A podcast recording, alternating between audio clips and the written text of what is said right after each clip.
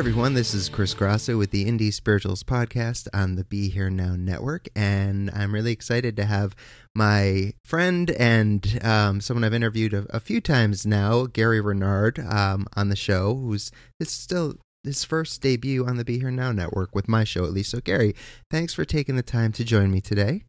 Hey, it's great to be talking to you again. Thanks so much. So, I'm going to uh, read your bio quickly, as I do with each show for our listeners, and then now uh, we're going to jump into all things Gary and your new book, Jesus and Buddha, uh, or The Lifetimes When Jesus and Buddha Knew Each Other, a fantastic read. Um, but let's talk about the bio quickly. Gary R. Renard is the best selling author of The Disappearance of the Universe, Your Immortal Reality, Love Has Forgotten No One, and the newly released The Lifetimes When Jesus and Buddha Knew Each Other. He was born on the historic North Shore of Massachusetts. During the Harmonic Convergence of 1987, he heard a calling and began to take his life in a spiritual direction. At the beginning of the 1990s, he moved to Maine, where he underwent a powerful spiritual awakening. As instructed, he slowly and carefully wrote Disappearance over a period of nine years. His books are now in 22 languages and growing, combining a disarming sense of humor with radical, cutting edge metaphysical information and experiential exercises. This acclaimed teacher of A Course in Miracles has been described as one of the most interesting and courageous spiritual speakers in the world. Um, I second that thoroughly. And Gary, thank you so much again for being with me on the show today. Oh, well, thanks. I'm looking forward to it. Yeah. So, like I said, we've, you know, I've had the good fortune of uh, interviewing you a few times, as well as your incredible wife, Cindy. Um, I am a huge fan of your books, and um, it's it's really this the this latest one, um, the lifetimes when hmm. Jesus and Buddha knew each other, is uh, exactly what I'd been hoping for when I'd heard about it. And uh, but before we get to that, just in case there's a few listeners that aren't familiar, if you could give like a really brief 101 crash course into A Course in Miracles as well as your trilogy prior to this that we mentioned in the bio, just so readers know a little bit about that, because we're going to be talking about Arten and Pursah, and I want to give them a little quick background if you don't mind. Well, sure. I want to emphasize that uh, I was not on a spiritual path till I was about 30. Okay. And uh, I don't think that I would have survived if I didn't get on a spiritual path because I was very depressed, yeah. uh, almost to the point where I couldn't function. And uh, fortunately, I had one friend left, and his name was Dan, and he took me to do this thing called the EST training. And uh, what EST did was it gave me my first thought system.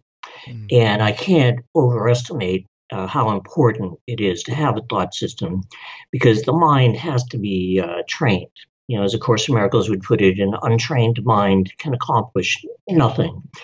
And uh, that's a pretty provocative statement because most people don't really have a, a, discipline. They don't really have a way to control their thoughts. And if you don't train the mind, it will run wild like an animal. So you really do have to train it. And I didn't realize that the reason that I was so depressed was because of the thoughts that I had been having my whole life. Yeah. And what EST did by giving me my first thought system was it gave me a way to interpret everything that I saw consistently and uh, in a positive way. And I would say that within two years or so, it snapped me out of my depression. And I started to live what passes for a good life mm. in this world. And uh, I was a professional musician. And I had a period of about oh, 10 years after that where I worked a great deal and uh, had a good time and got married. I was in the Boston area when, and we, my band called Hush, uh, played the Northeast a great deal for like uh, 10 years. But I realized uh, after a while that that wasn't making me happy. Right. So I had been a posi- in a position in life uh, in my 20s where I, I did basically nothing. And that didn't make me happy. And then when I was in my 30s, I did pretty much everything. And that didn't make me happy. And so uh, I realized that even though I was on a spiritual path, there was still something missing, and I didn't really know what it was. But I decided that I was going to leave the Boston area and move up to Maine, which was a very quiet, very peaceful place. Even though it's not that far from uh, Boston, it's like a different world if you get up into northern Maine. Yep. And uh, what I did was uh, I started meditating and uh, I continued to study all these different uh, spiritual things. But I had never heard of uh, A Course in Miracles, even though uh, you know a lot of people do it. It's really not that well known Yeah. uh, compared to other things. And uh, I had been up in Maine for about three years, and I didn't like Maine, and the people there didn't like me because I was like, you know, the city boy, Sure. and I, I didn't know how to fix a ride-on lawnmower, so I was basically useless to them. and uh, you know, and my in-laws were always uh, kind of like thinking I was weird, and because I was, you know, just different. I, I didn't really fit in there. Sure. And uh, I was fed up because I didn't like uh, the cold either. You know, I'm a warm weather person. Yeah. And uh, I decided that I was going to get out of Maine, go back to Massachusetts, even if I had to leave my wife. I was going to, you know, get out of there and, and start playing my guitar again because I knew that I was good at that. Yeah. And I had confidence uh, that I could, you know, make a living doing that. So I took my guitar, you know, my old uh, Les Paul Custom Beautiful. out of the closet and I started practicing. And uh, both my hands were occupied, and I was singing and playing my guitar. And all of a sudden, I felt another hand. And I couldn't see it, but this hand started to push down on the neck of the guitar. right. It's, and it started to push it down toward the ground, and me along with it, until I was all the way down to the ground. And uh, I'm the kind of a guy who looks for signs. Yeah. Well, that was a sign. Yeah. and the sign was telling me something and what it was telling me was no uh, that's not what you're supposed to do uh, you've been there you've done that you know you could do that forever but that's not what you're supposed to do now and uh, i didn't know what it was but i could tell that it wasn't that and in a way i was kind of hoping that maybe it would be connected to this uh, friendship and this affinity that i felt for jesus because even though uh, I've never been a religious person, and I never went to church much. Uh, I did feel a friendship with Jesus ever since I was a child. I, I always used to talk to him uh, in my mind, Mm. and I felt like he would help me and he would counsel me and give me advice. And uh, even though I couldn't get into the religion because something about it just didn't strike me as being right, uh, I always felt like he was my friend. And I was hoping that what I was going to do would somehow be connected to him, that uh, maybe I could work for him or work with him in some way. Mm. And I was kind of hoping for that. Now, uh, this incident that I just described took place uh, in late October of 92. And about uh, two months later, I remember the day, it was December 21st, because that's the feast day for St. Thomas, Right. uh, which is coming up here. Yeah. And uh, you know, I remember that day because I was uh, meditating, and I I would meditate for like an hour and a half back in those days, and I felt like I got pretty good at it. I felt like I could get to the point where I could achieve absolute stillness, you know, where there would be no interfering thoughts uh, in the mind, and it was uh, you know, just really quiet and peaceful and happy. And I opened my eyes, and there were two people sitting there on my living room couch. Now, uh, I know that sounds a little out there, but it was. yeah. It was out there. And, uh, you know, I thought, uh, you know, because it was so surreal, I thought, okay, I've been meditating too much. Yeah. Uh, and maybe this is a vision. I mean, they certainly looked like real people, but maybe it was a vision. But uh, that's how I felt the first time, anyway. And uh, there were these two actually very good looking people were sitting there. And this was this beautiful woman. And, uh, you know, this handsome guy. He, he was tall, dark, handsome. I hate him. Uh, it, it was like, uh, you know, this beautiful woman starts talking to me.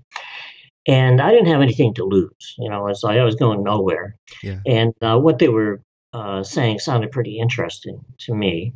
And people will ask me after the fact, you know, uh, weren't you scared? Why didn't you go running out of the room screaming? Because these, you know, these people apparently, you know, appeared from out of nowhere. And the answer is, they just look so peaceful. Mm. You know, uh, the look on their faces was very peaceful. They had that uh, gentle smile that, of course, Miracles describes as uh, being a, a, characteristic of a teacher of God, which I didn't know at the time, but I learned later. And uh, they had a pretty short visit the first time, but they said they'd be back in a week. I didn't know if I actually believed them, but sure enough, uh, you know, they disappeared. And by the way, I didn't see them appear the first time, but I did see them disappear. Yeah. And it was instantaneous. Uh, it was kind of like flicking the remote on a TV screen. It just happened instantaneous. They didn't make uh, any big deal out of it or any ceremonies or glowing colors or all that stuff. You know, they just uh, disappeared instantly. Right. Sure enough, uh, a week later, they appeared, and they appeared instantly. And I was a little bit startled, but not much, because uh, I had known, even though we'd only talked briefly before, uh, I wasn't afraid of them. And uh, besides, I had very positive dreams in the week after I saw them. And uh, I was already having visions of my time with Jesus 2,000 years ago. And uh, I have this kind of like place that I call the in between zone, where when I'm dozing off to sleep, but I'm kind of like half awake and half asleep, I see these visions. And uh, sometimes it's like oh, watching a movie, even with sound. Yeah. And I can see other places and other times that I've been, and even uh, you know, kind of like connect intuitively with who that person that I'm seeing is in this lifetime, mm-hmm. if I know in this lifetime. So, you know, I would have experiences like that, and the experiences that week for me were very positive ones, and it made me uh, feel more confident about talking to these uh, who appeared to be people. And uh, I found out what they really were later. But uh, the thing is, the second visit was pretty long, and they gave me a lot of information in that second visit. And they told me, the woman told me that 2,000 years ago she was St. Thomas. Uh, you know, they weren't called saints at the time, but uh, right. today call her St. Thomas. And the guy said that he was St. Thaddeus uh, 2,000 years ago. And of course, they were friends of Jesus, and they told me a lot about Jesus. And uh, it, it was really interesting to me. And they also told me at the end of that visit that I was going to start studying this thing called A Course in Miracles. And my attitude was, well, nobody's going to tell me what to do. Right. You know? And sure enough, there I was three days later at this place in Auburn, Maine called Holistic Books and Treasures. And I'm, I'm in there. And uh, I'm looking around, and there's one copy of The Course in Miracles. And the person who was working there said to me, Yeah, I just came in this morning. Uh, we haven't had a copy of that in months. Yeah. And obviously, that copy was meant to be there for me that morning uh, to pick up and start to read. And I picked it up and I started to read it. And it was like, What the hell is this? I mean, it made absolutely no sense whatsoever. Right. You know, because the course is not a uh, linear presentation, it's yes. a holographic uh, presentation. And it starts right off with its most advanced uh, principles. It gives you like these 50 miracles principles. And these are very advanced ideas. These are not beginner ideas. In fact, the first one says there is no order of difficulty in miracles. Uh, one is not harder or bigger than another. They're all the same. I don't know how anybody could pick that up and read that and have any idea what that means. Right. But what happens is, hopefully, and unfortunately, this doesn't happen for most people, but what hopefully would happen is that through repetition, uh, you start to pick it up. Now, I don't know if I ever would have picked it up if it wasn't for Arten and Pursah. And I have to credit them because they are the teachers right. uh, in my books, and I am the student. But I have been fortunate enough to learn uh, a great deal from them. And what they did over a period of nine years was they explained uh, A Course in Miracles to me. And not only explained it to me, but encouraged me and gave me a way to integrate it into my everyday life, uh, into the you know relationships that I had there in Maine, most of which weren't really great relationships, and uh, also the situations that I found myself in, the events that I would see on television. What they taught me was how to apply the course, which is a certain kind of forgiveness, but it's not the kind of forgiveness that the world thinks about, and we'll get into that more as we go along. But they appeared to me uh, 17 times over a period of nine years. And uh, I wrote the book as we went along because they told me I was going to write a book. And, you know, believe me, I was not a writer right. at all. I told them a book. I have a hard time writing a check. You know, it's like, uh, you know, I, I, really didn't see myself. I mean, you know, as a musician, my dream uh, would not have been to write a book. My dream would have been to write a hit song Sure. Yeah, I would write a song and it would sell 10 million copies, and I would move to Hawaii and drink beer. Right. You know, that would be my uh, lifelong goal there. But their attitude was, well, no, you know, anybody can do that, but you got to do something that's uh, kind of like connected to this relationship that you feel with Jesus. Uh, would you like to do that? And, and, my attitude was, okay, I, now I get it. Uh, if it's connected to my relationship with Jesus, then I would love to do it. So even though I didn't know how, uh, I learned the best I could as I went along, and uh, it wasn't, you know, that hard for part of it because uh, part of it is the conversations that we had and those were basically handed to me on a silver platter. So that wasn't the hard part. Uh, the hard part for me was capturing my experience because, uh, you know, I have a lot of narration that I say to let people know what my life was like and how things were going in my life. I insert notes uh, to explain why we said certain things, and that was the hard part for me, and it still is, even yeah. after all years. Uh, I'm not a writer, but people tell me that it's a good read, yeah. and that's really all that's important, I guess. And uh, the thing is, they were very patient with me, and they had to be because uh, A Course in Miracles is a lifelong spiritual path. Right. You know, a lot of uh, you know spiritual students they want to do a weekend workshop and that's it. You know, they they think that they got it. I've talked to people over the years because I've you know appeared all over the world for the last uh, 16, 17 years. And uh, by the way, I didn't want to do that yeah. at first. Uh, I I refused to speak in public the first six months that my first book was out. But my publisher said, uh, you know, Gary, uh, people have questions about your book. And if you don't get out there and answer those questions, then they're going to make up their own answers. Right and those answers are going to be uh, false and based on fiction and hearsay and rumor and you know do you want uh, the narrative about your book to be about true things or just made up things? And, and that kind of like got my attention. So i decided i would go out there and speak once you know just to answer questions about the book and then probably never speak again. And i went to this workshop and i did the workshop and i was scared to death. And fortunately uh, i have a good memory and when I got out there and I saw all these eyeballs staring at me, I remembered uh, something to say from A Course in Miracles. And this is something that appears very early in the text of The Course in Miracles. It was originally given for the co-scribe of the course, whose name was Bill Thetford, because uh, he had to speak in front of this group of psychologists. And he didn't like that. He was very shy. Even though he had a great speaking voice, for some reason he was just extremely shy. And uh, Jesus gave him these words to say so that he could be connected to the Holy Spirit. Mm. And I remember these words. Uh, you know, this is on like page 28 of the text, very early. And uh, I just said these words I said, I am here only to be truly helpful. I am here to represent Him who sent me. I do not have to worry about what to say or what to do because he who sent me will direct me. I am content to be wherever he wishes, knowing he goes there with me. I will be healed as I let him teach me to heal. And I said those words and I felt different. You know, uh, the nervousness kind of like uh, went away and I felt uh, connected to the Holy Spirit. Mm. And as the day went on, I felt like something was being expressed through me. I could feel the presence of Arten and Pursah. And by the way, when it comes to Arten and Pursah, to make a long story short, uh, I eventually learned because you know they eventually told me that what they really are is the Holy Spirit appearing as Arten and Pursah. Right. So, if you read A Course in Miracles about the Holy Spirit, it says uh, His is the voice for God, not the voice of God. His is the voice for God, and has therefore taken form. This form is not his reality. So the way it works is the Holy Spirit uh, literally has to take on some kind of a form, or else we'd never be able to hear it.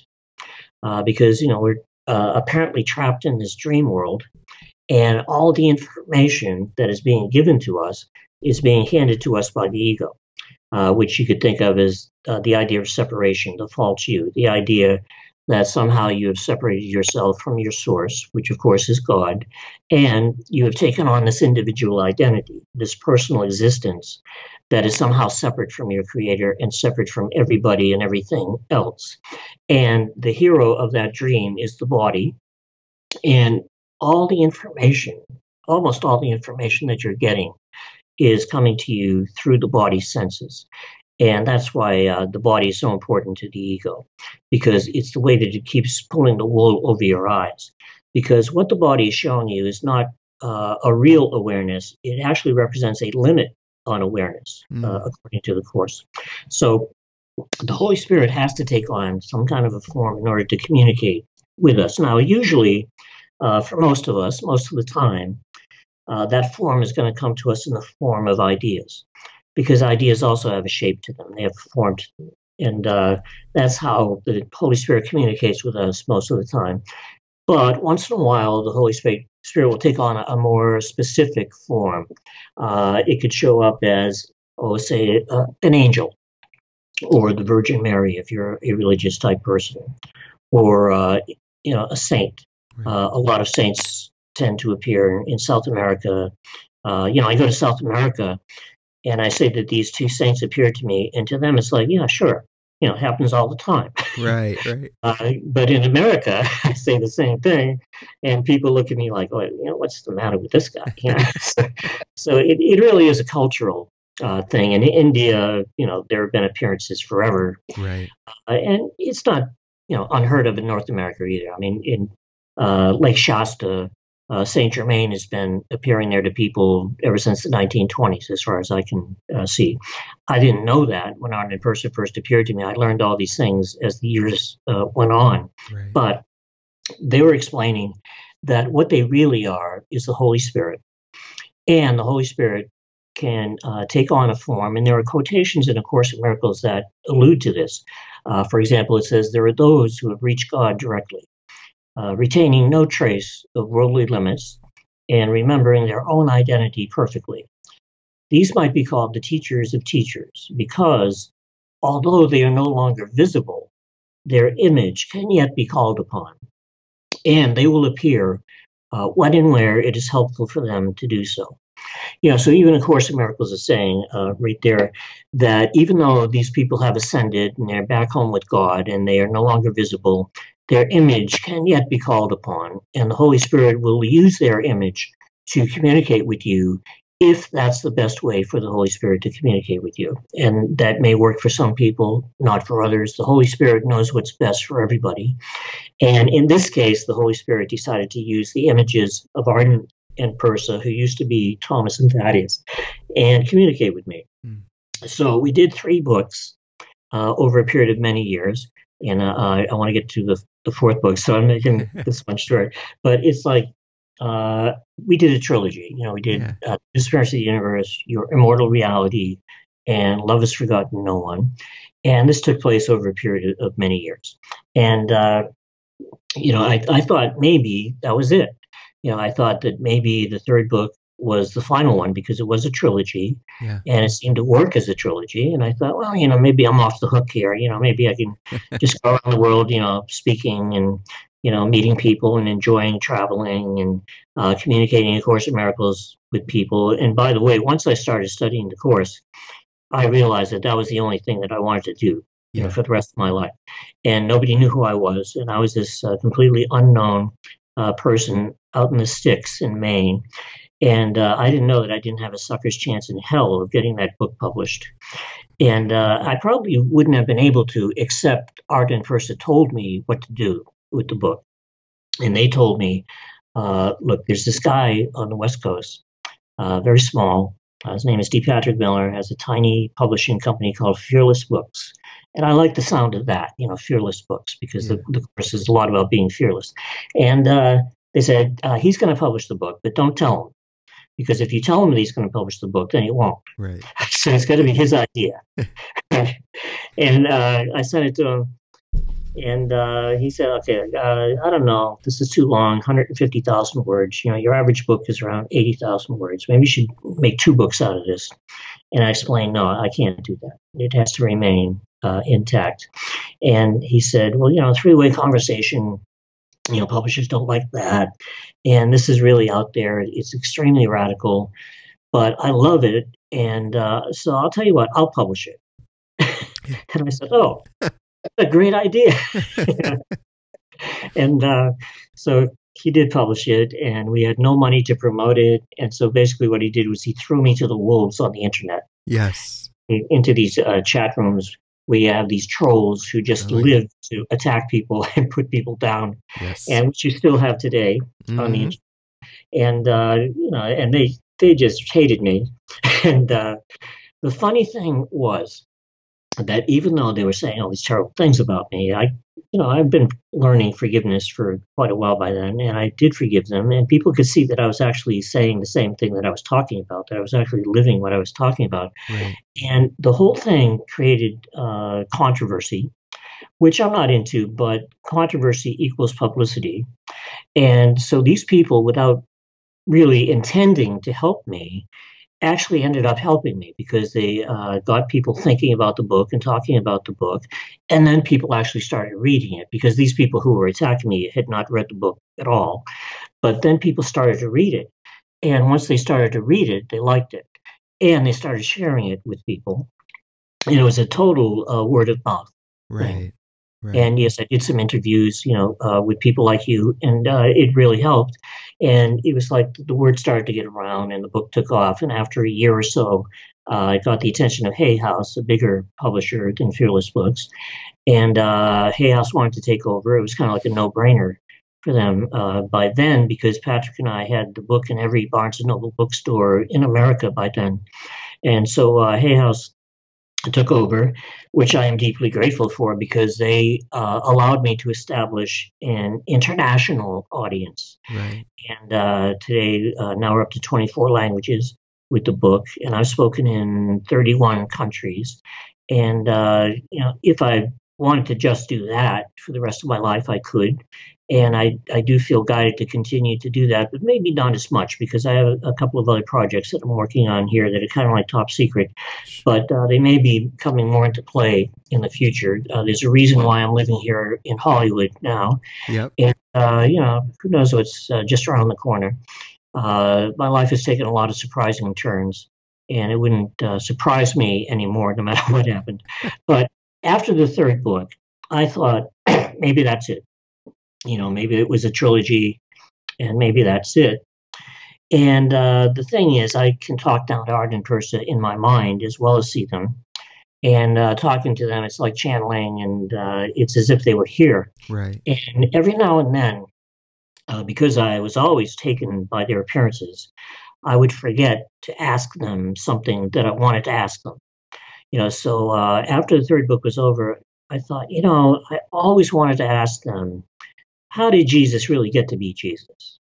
Right. You know, how did Buddha get to be Buddha? Um, who were they? What were they like in the uh, incarnations just before they were Jesus and before they were Buddha? Because I never, you know, bought the whole virgin birth story about Jesus. Right. And, uh, of Course in Miracles uh, says that he was a man and that he had lessons to learn and that he learned them.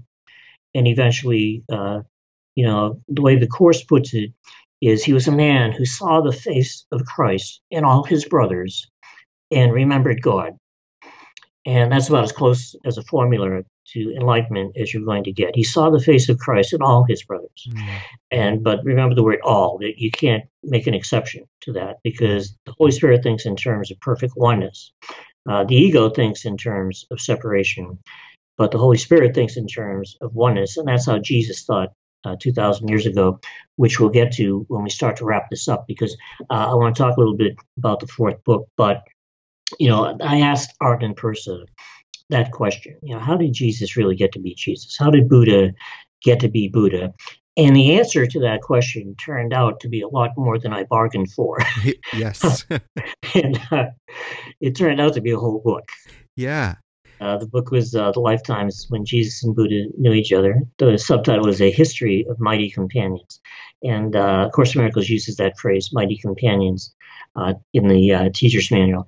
And it's like they gave me this whole, uh, you know, kind of like visual of six different lifetimes when Jesus and Buddha actually were sharing the same incarnations with each other. Right. Uh, they were friends, or uh, they were even lovers at some point. They were co-students. They were, uh, you know, close, uh, kind of like uh, twin flames, if you will. Sure. And uh, that doesn't always have to be a male and a female. Right. And it's like they were uh, people who were very advanced right from the beginning. Uh, the book begins oh about uh, well 1300 BC back in ancient Japan when they were uh, you know very uh, adept at nature. You know they were Shintos, right? And uh, kind of similar to being a, a, shaman or into shamanism here. Uh, very similarity similarities there, and it's like uh, they, you know, got to the point where they could communicate with the animals and be very close uh, to nature, very intuitive, very psychic, and uh, that was the first incarnation where they were very close, both as friends and uh, as spiritual equals. Mm. And the reason that they were more advanced than most people, I would learn as I went along, was that they didn't buy into the dream the way that most people did. They never really believed in this world. Right. Uh, most people fall for the world, you know, hook, line, and sinker, and they didn't. Uh, they were very skeptical of this world. They were very skeptical of uh, any kind of a god that could make this world because they could see the cruelty and uh, you know, what A Course in Miracles would later call the dream of death that uh, permeates this world because this is a world of duality. And you have, uh, yeah, you're going to have some good, but you're also going to have an equal amount of bad. And uh, even today in Christianity, uh, there's a basic problem among theologians. Uh, they call it theodicy. And the problem is that a lot of uh, you know theologians in Christianity are questioning what kind of a God is this God of Christianity? Right. Is this God even good? Because if you look in the Old Testament, we're given a God that, you know, maybe they say he's perfect love on one page, but on the next page, he's a killer. And uh, can there really be a God like that? Can we have a God like this? And uh, I humbly believe that A Course in Miracles has the answer to that problem. And the answer is well, that's not the real God the real God actually is perfect love. And A Course in Miracles goes on to give us a God that actually is perfect love, which gives us a perfect home to go home to. And uh, you know, as the fourth book went on, they covered uh, these six different incarnations where Jesus and Buddha knew each other. They kept advancing because they themselves were so advanced. They got to study with some great spiritual teachers yeah. uh, in lifetimes, including Lao Tzu and uh, you know people like Plato. And uh, as they went along, you can see them developing toward uh, this place where, in their mind, there was no duality; that you had to make a choice. Now, in Buddhism, there's a very similar idea. Actually, there's a lot of similar ideas between Buddhism and A Course in Miracles. But in Buddhism, there's this idea that behind the veil of illusion, uh, what the Buddhists would call impermanence. There is a constant reality. And that idea is key that there is a constancy to reality. And there are Hindus, not all of them, but there are Hindus who believe the same thing. If you look at the Vedanta and things like that, there is a reality that does not change. Uh, the way Course in Miracles puts it is that whatever is true is eternal and cannot change or be changed. So you have this constant reality, but that is being obscured. It's, it's being kind of like covered over by this veil of illusion. And what A Course in Miracles uh, brilliantly refines into the idea that this is a dream that you will awaken from. And it is that awakening that is enlightenment. Uh, when Buddha said, I am awake, you know, most of these uh, spiritual students nowadays, they think that when Buddha said, I am awake, he meant that he felt amazingly alert and ready to manifest like hell. Right. And uh, no, that's not really what he was talking about. Uh, he wasn't talking about being more awake in the dream. He said that he had awakened from the dream. And that's not just a minor distinction. You know, you can be more alert and, uh, you know, able to manifest and do all this stuff in the dream. But true enlightenment is about awakening from the dream and realizing that the world is not being done to you. The world is being done by you. Uh, if the world is being done to you, you're a victim. And there's no power in being a victim. And if this world were done by God, then you would be a victim of God. But uh, fortunately, God doesn't have anything to do with this world. Why? Because God is still perfect love. And perfect love doesn't do differences. Uh, the Holy Spirit doesn't do differences. Uh, the Holy Spirit thinks in terms of perfect oneness, and God actually is perfect oneness, which is why A Course in Miracles describes heaven as the awareness of perfect oneness in the knowledge that there is nothing else. You know, nothing else outside this oneness, nothing else within. So we're talking about a state of perfect oneness that people are not aware of, which is why the Course talks about removing the blocks, which would be like undoing the ego. The Course says that salvation is undoing. So to put it briefly, uh, since you know we're talking briefly about the Course, it's like you have two identities. You have the false you, the ego, right. which is based on separation, and then you have the real you, which is spirit, but not the way that most people think of spirit. Most people still think of spirit as an individual thing, so they have an individual soul. And that's not what the Course is talking about. When the Course talks about spirit, it's talking about that awareness of perfect oneness and actually experiencing it. So the Course talks about removing the blocks to the awareness of love's presence. And when I say love's presence, uh, this is where we need to realize that A Course in Miracles is a very big teaching. You know, it's not the little teaching that so many of its teachers uh, seem to talk about. This right. is a very big teaching. And when, when it talks about the awareness of love's presence, which is your natural inheritance, your natural inheritance and the kind of love that it's talking about is nothing less than the kingdom of heaven. So, uh, the kingdom of heaven is your natural inheritance because God gave it to you. Uh, it was given to you as a gift. And if it's a gift, then you don't have to earn it. You know, if somebody gives you a Christmas present, uh, you don't have to earn it. You know, it's something that was given to you, which means that you don't have to atone uh, in any uh, physical way. You don't have to suffer. You don't have to sacrifice. You don't have to do anything. All that you have to do is awaken to it. And the way that you awaken to it is by undoing the false you, undoing the ego.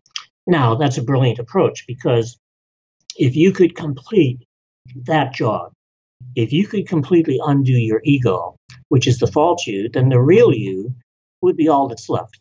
Right. And you don't have to do anything about the real you. Uh, the real you is already perfect.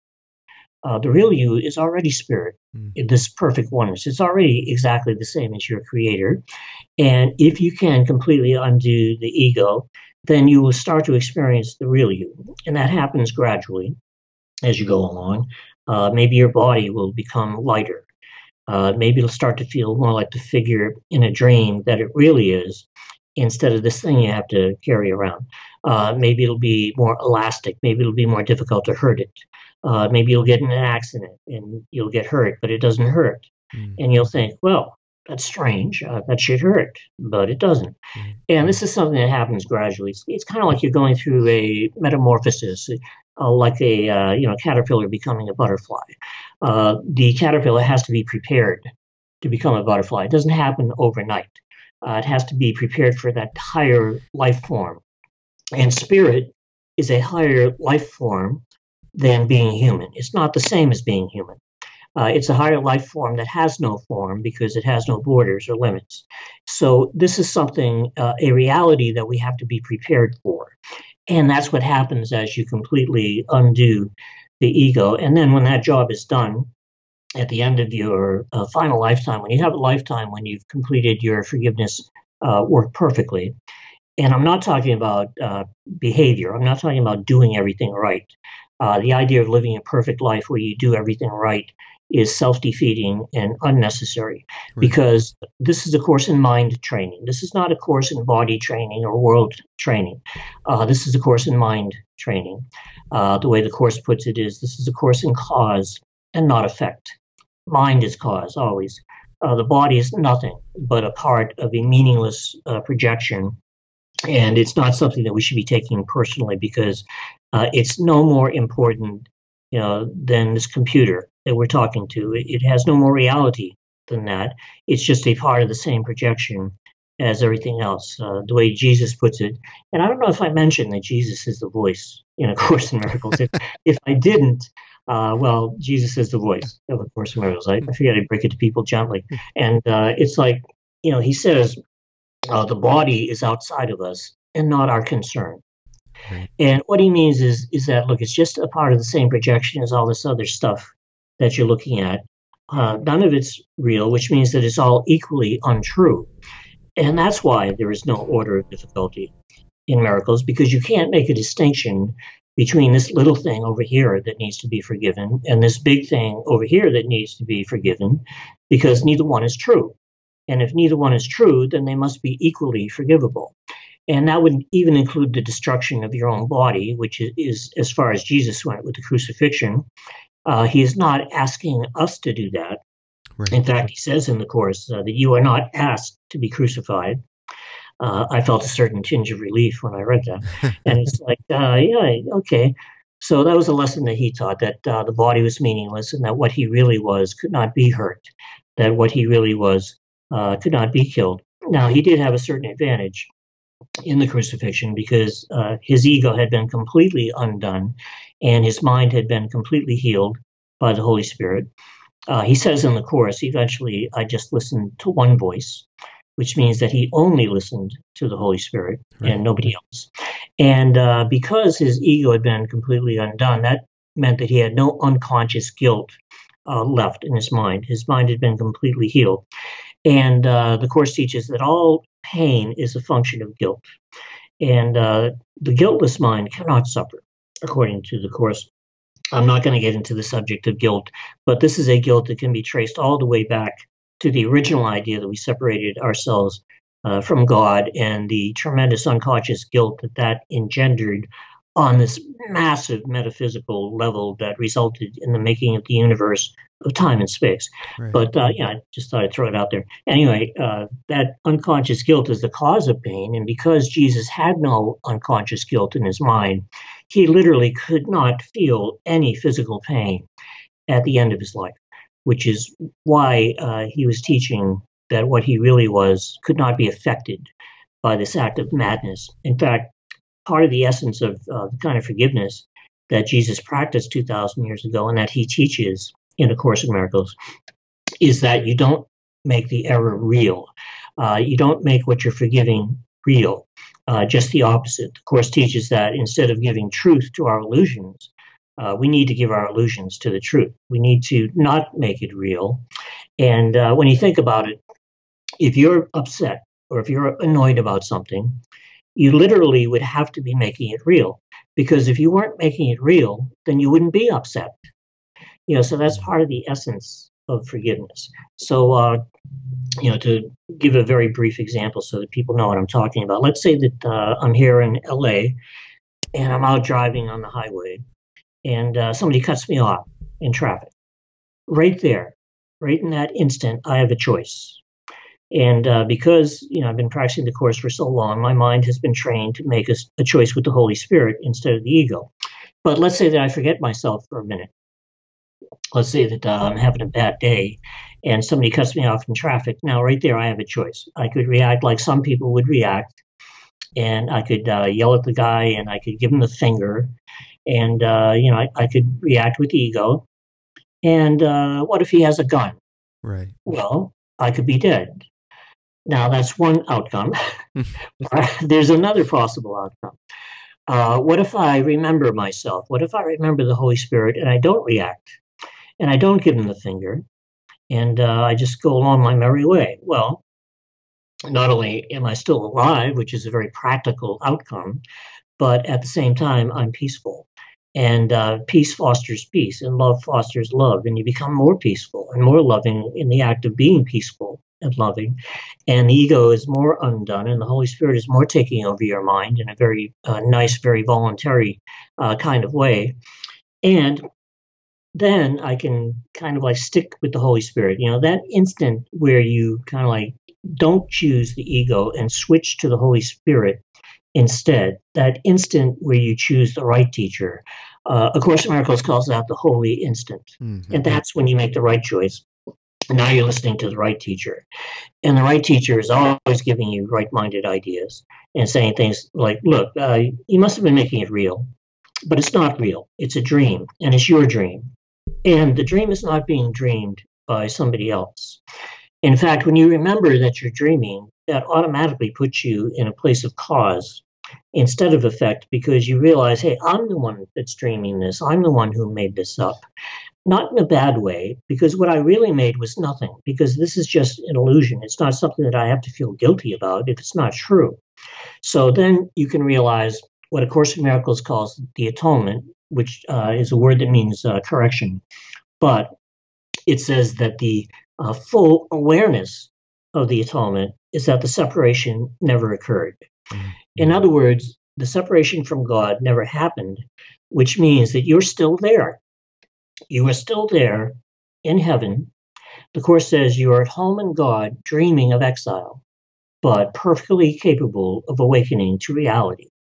So we never left heaven, and heaven hasn't gone anywhere. The truth hasn't gone anywhere. It's a constant, and it is right here.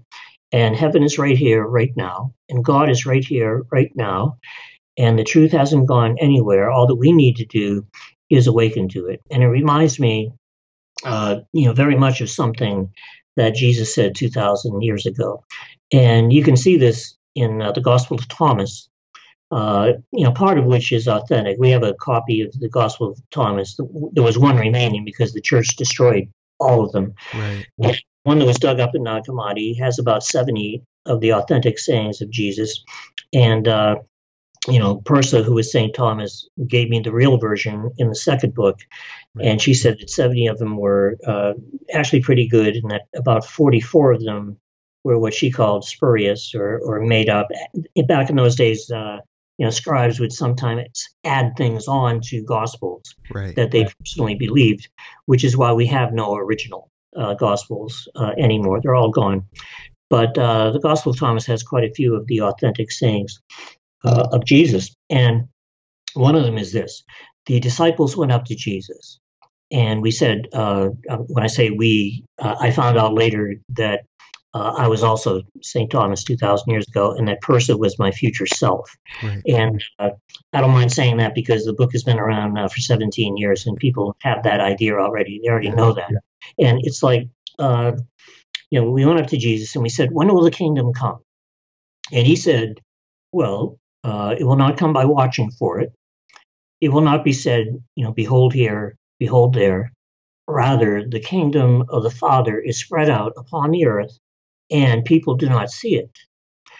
And what he's saying there is that it's not that it's not here. It's not that uh, you know it's gone anywhere. It's just that people do not see it. And the reason that they do not see it is because it's out of their awareness. Mm. You know, it's not that it's not there, but it's out of their awareness.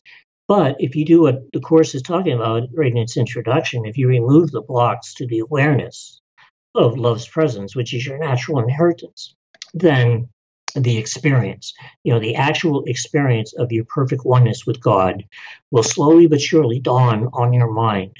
And you will become more aware that you are in heaven. And instead of the body being your primary experience, uh, your primary experience will shift from the idea of being a body to the experience of being what you really are and where you really are, which is nothing less than God. Now, you know, some people might think that that's a little bit arrogant uh, to say that you're exactly the same as God, because that's like saying that you are God. Right. But uh, that's not arrogance, according to the Course in Miracles. According to the Course, what is arrogant is to think that you could be separate from God, uh, to think that you could take on this individual identity and this personal existence that is different than your creator. Uh, that is the arrogance of the ego. And the goal of the course, one of the goals of the course, uh, the most immediate goal would be peace, uh, which is important because it, it, may not seem like that, but uh, it's only peace of mind that will lead to world peace. You know, like uh, we've been trying to achieve world peace for thousands of years. It doesn't work because people are trying to achieve peace in the wrong place. Uh, the course teaches that what we're seeing, you know, all this madness that we're seeing on our TV screens, is because what we are seeing is an outer picture of an inward condition. And as long as the inward condition is one of conflict, then you will have conflict in the world. You will have war and terrorism and madness and murder and mayhem and, and all these uh, ridiculous things that we see as the images on our TV screen. But the day will come, you know, not in our lifetime, but, you know, you know, maybe in a galaxy far, far away, uh, the time will come when people will have inner peace. And when the people of the human race have inner peace, then outer peace would literally have to follow. But that's the only way that it will happen. You will never have peace on earth until the people of the world have inner peace.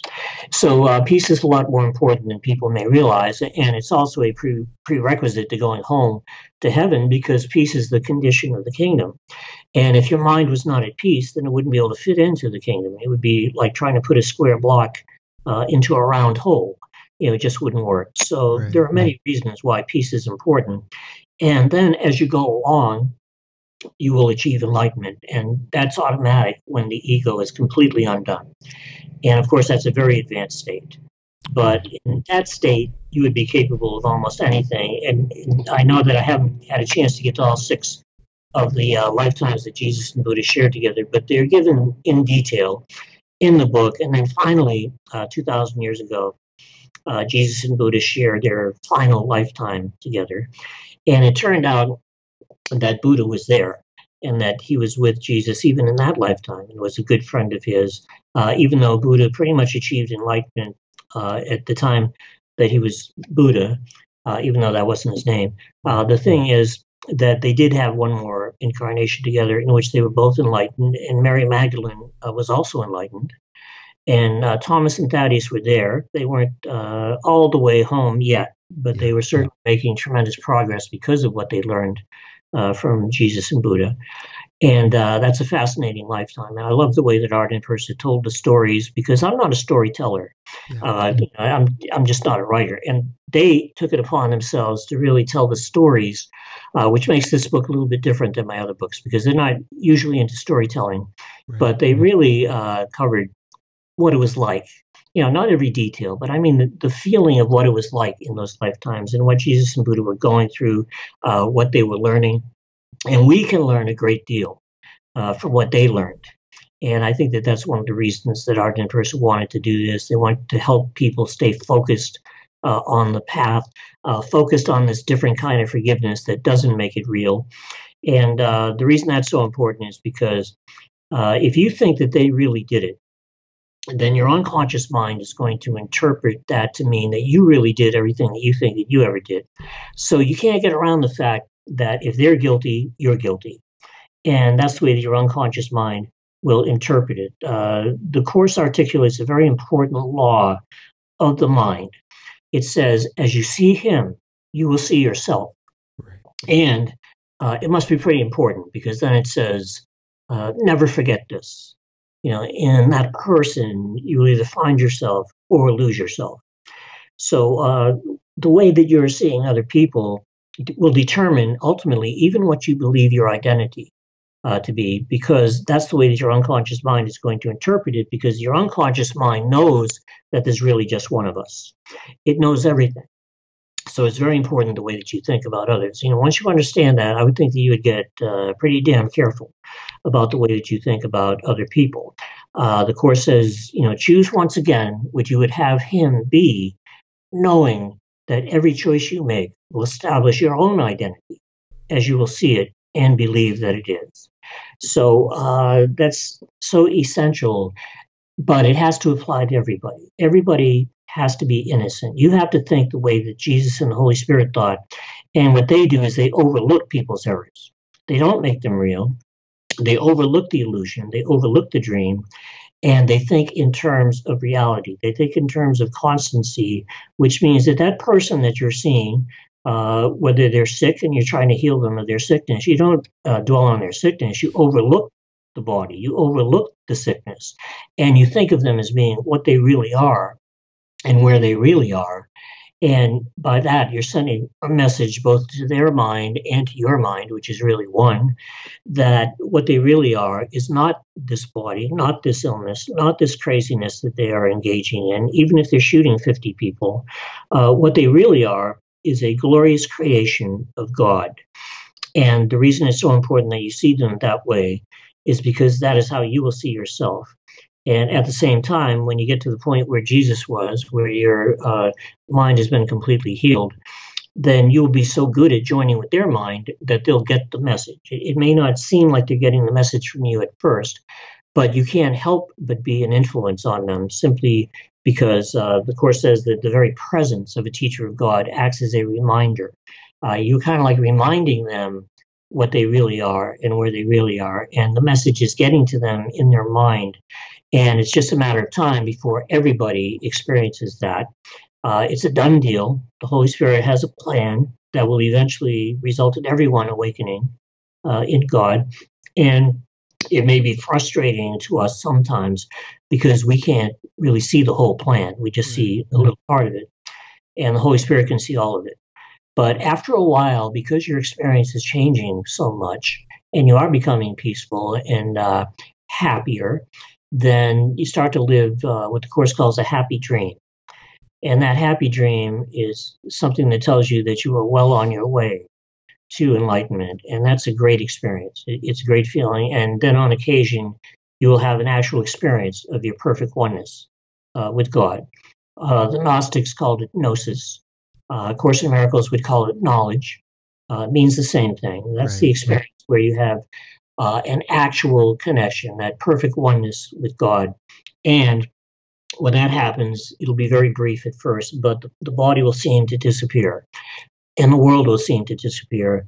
And what is left is this glorious abstraction that cannot be put into words, but it blows away anything that this world has to offer. Uh, there is nothing in this world, even great sex, is not comparable to this incredible experience of your perfect oneness with God. And uh, once you have that experience, there's no going back because you realize that that has to be reality because it is so much more real than this is. Right. And uh, this becomes kind of like uh, what the Course calls the ego's meager offering. And it says, how can the ego's meager offering compare to the glorious gift of God? And there's no comparison.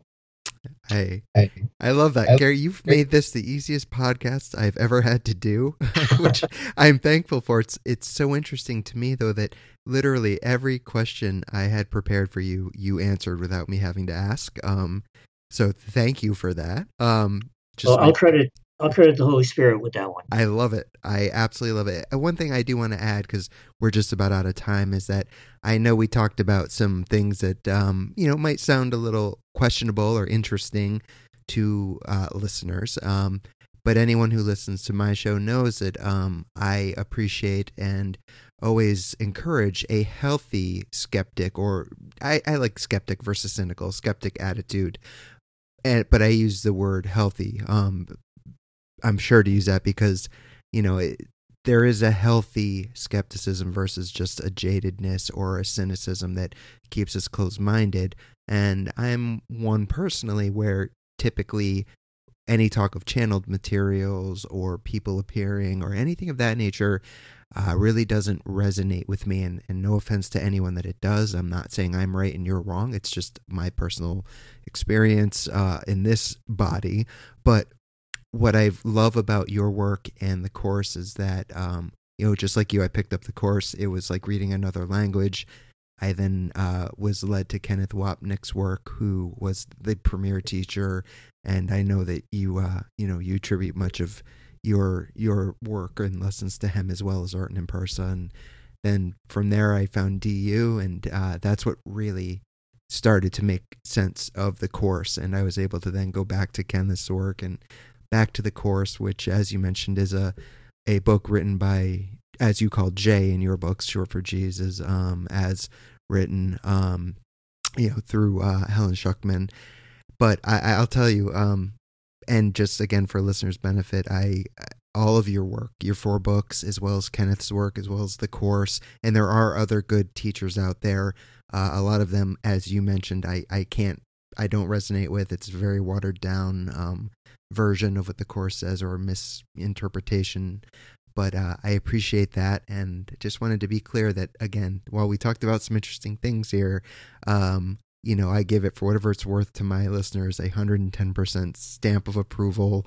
Um, because it's it's it's no BS, and I appreciate in all of your books, whether it's you or Arten and Pursah talking, you know, you you do speak out, not out, but address things like spiritual bypassing and spiritual materialism, and um, which does surprise me to be honest. That Hay House has put all of your books out because I'm not naming names, but Hay House has published a lot of the material that when I'm reading it in your books, I think of some of their authors and others from other publishers as well. Um, but credit to them and credit to you and Arten and Pursah for you know keeping it real and sharing the truth as it needs to be shared. So, well, uh, thank you, Chris. And uh, I know we're over time, but I would like to just say one thing about yes. skeptics. Yes, please. Uh, because I didn't always think this way. Yeah. you know, I didn't always, uh, you know, have the exact same beliefs that I've learned. Yeah. Uh, and I remember when I was oh, just about 30 years old, I was doing this EST seminar, and there were four of us. They broke us down into small sharing groups.